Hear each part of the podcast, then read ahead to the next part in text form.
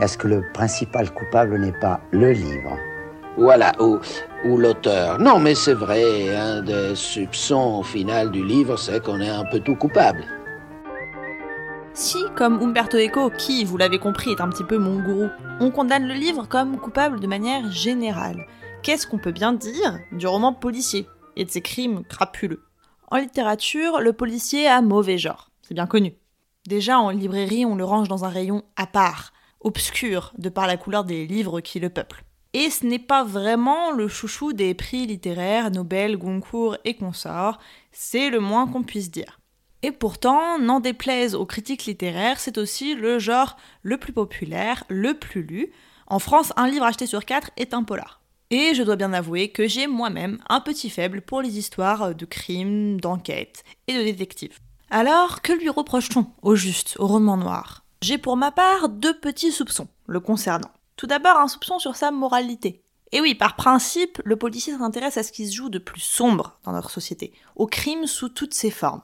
Et on s'en délecte, parce que le policier est une lecture qui se dévore. Ce qui fait du lecteur, c'est-à-dire de nous, de vous, des voyeuristes. Et oui, soyons lucides. Et pire encore, à force de lire des histoires d'assassinats, est-ce qu'on ne deviendrait pas insensible à la mort d'êtres humains? D'encre et de papier, certes, mais tout de même, est-ce qu'on n'y laisserait pas un peu de notre empathie? Comme on le dit parfois d'adolescents qui joueraient trop à des jeux vidéo violents.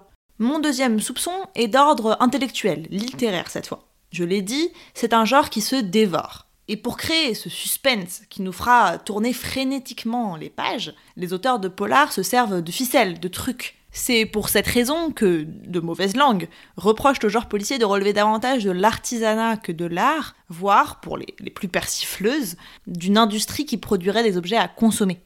Enfin, policier, polar, roman noir ou thriller, le genre a de multiples casquettes. Et on va en explorer les limites avec deux livres un peu à part, De sang-froid de Truman Capote et Histoire de nuit de Laurent Mauvigny. Et ne vous inquiétez pas, je ferai attention à ne pas trop en dévoiler pour ne pas gâcher la lecture de ceux qui ont encore la chance de les découvrir.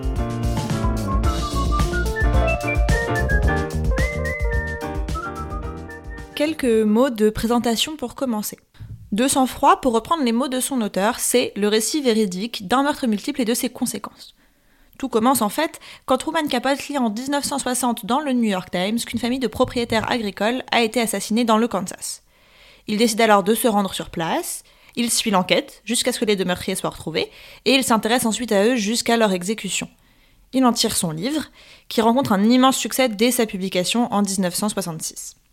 Notre deuxième livre, Histoire de la nuit, est une fiction. Dans un mot français, à notre époque, une famille, soit un couple, leur fille et leur excentrique artiste de voisine, s'apprête à fêter un anniversaire lorsque trois inconnus, plus ou moins inconnus, on le verra, mais très menaçants quoi qu'il en soit, font irruption et les séquestrent. Cette fois, pas d'enquête, pas de reportage, mais un huis clos sous tension qui se déroule en moins de 24 heures. Have decided on a title for my book. I think you like it. Very masculine? It's in cold blood. Isn't that good? And that refers to the crime or the fact that you're still talking to the criminals.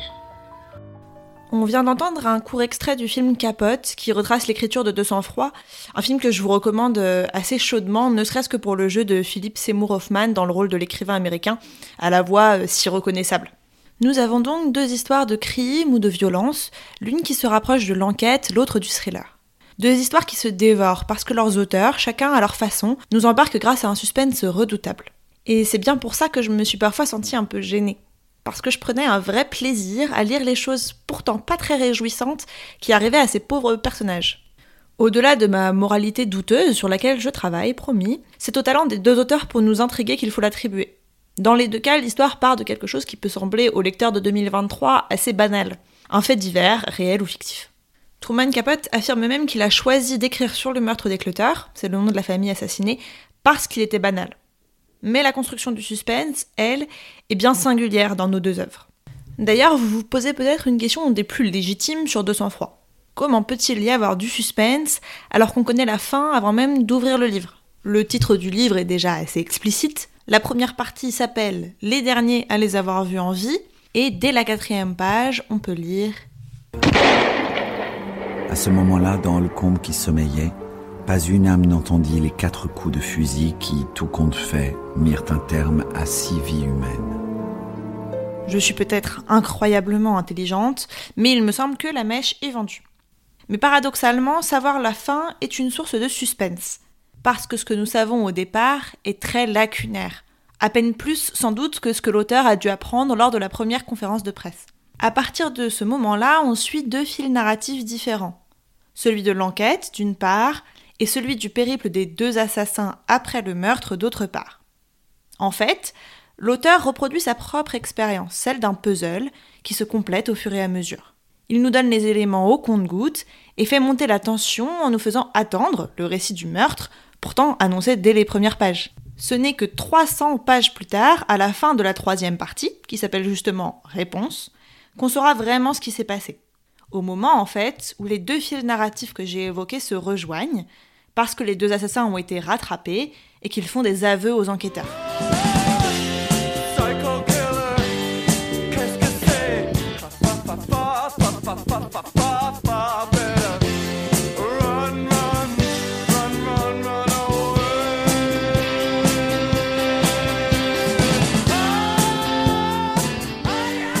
Dans Histoire de la nuit, le suspense naît d'un dispositif en apparence plus classique. Les personnages sont en danger, on veut savoir ce qu'il va leur arriver, s'ils vont en sortir vivants, mais on veut aussi savoir ce que veulent les trois inconnus qui les séquestrent. Mais ce n'est pas si simple que ça, parce que Histoire de la nuit, c'est plus de 600 pages pour moins de 24 heures. Et si on peut avoir l'impression qu'il se passe mille choses, tant le suspense est haletant, en fait, euh, eh bien pas tant que ça. C'est là où Mauvigné est très très fort. Il nous donne l'impression d'être en plein film d'action, alors qu'en réalité les événements avancent au ralenti. Et c'est justement ça qui fait monter la tension. Les chapitres se terminent souvent sur de vrais cliffhangers, mieux que 24 heures chrono, je vous assure.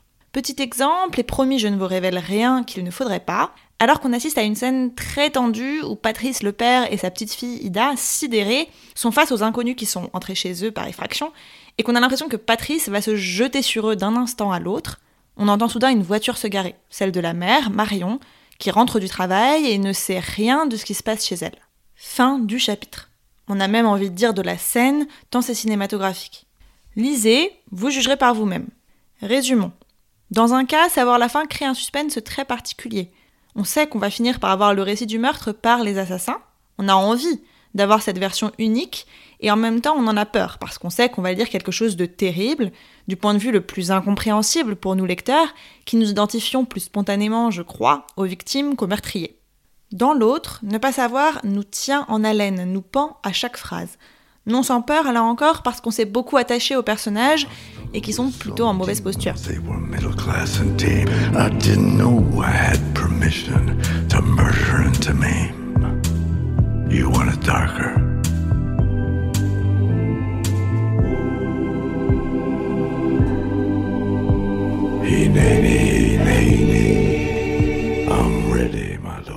Dans les deux cas, donc, c'est la peur qui donne de l'intérêt à notre lecture. Elle sert même à un peu plus que ça, elle agit comme un révélateur. D'abord, c'est paradoxalement quand se passent les événements les plus extraordinaires, les plus monstrueux, que l'on fait le plus attention au banal, au simple, au quotidien.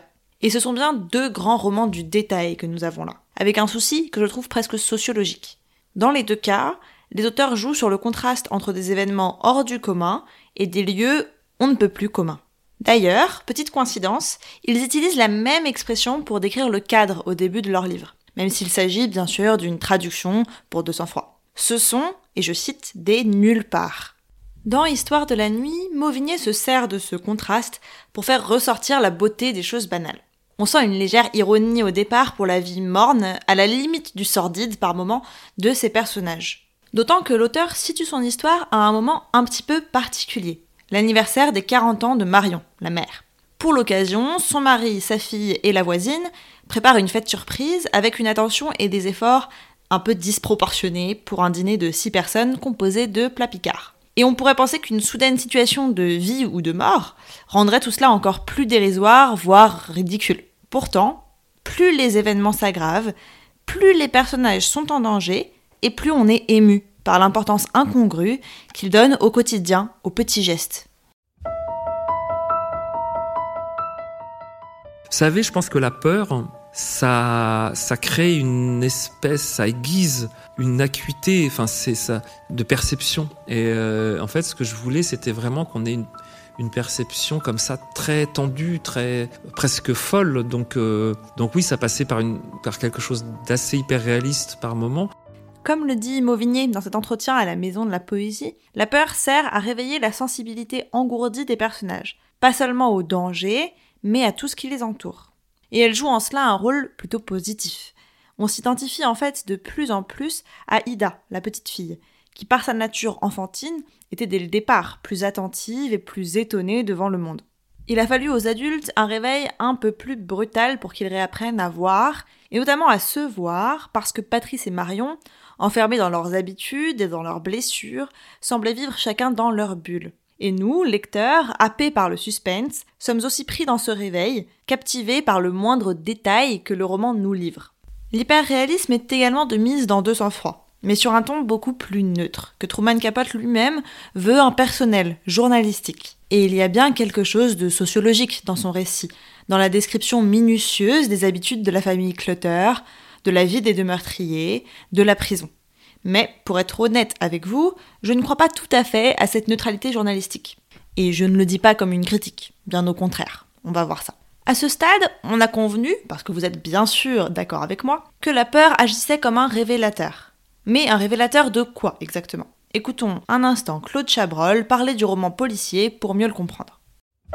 Quels sont les enjeux du film policier? Ah, l'enjeu principal est terrible, c'est que euh, il est très ambitieux. Le, principe de quelqu'un qui fait un film policier, c'est d'être formidablement humble dans, la façon d'aborder les choses, mais terriblement ambitieux dans, la, destinée de ce qu'on fait.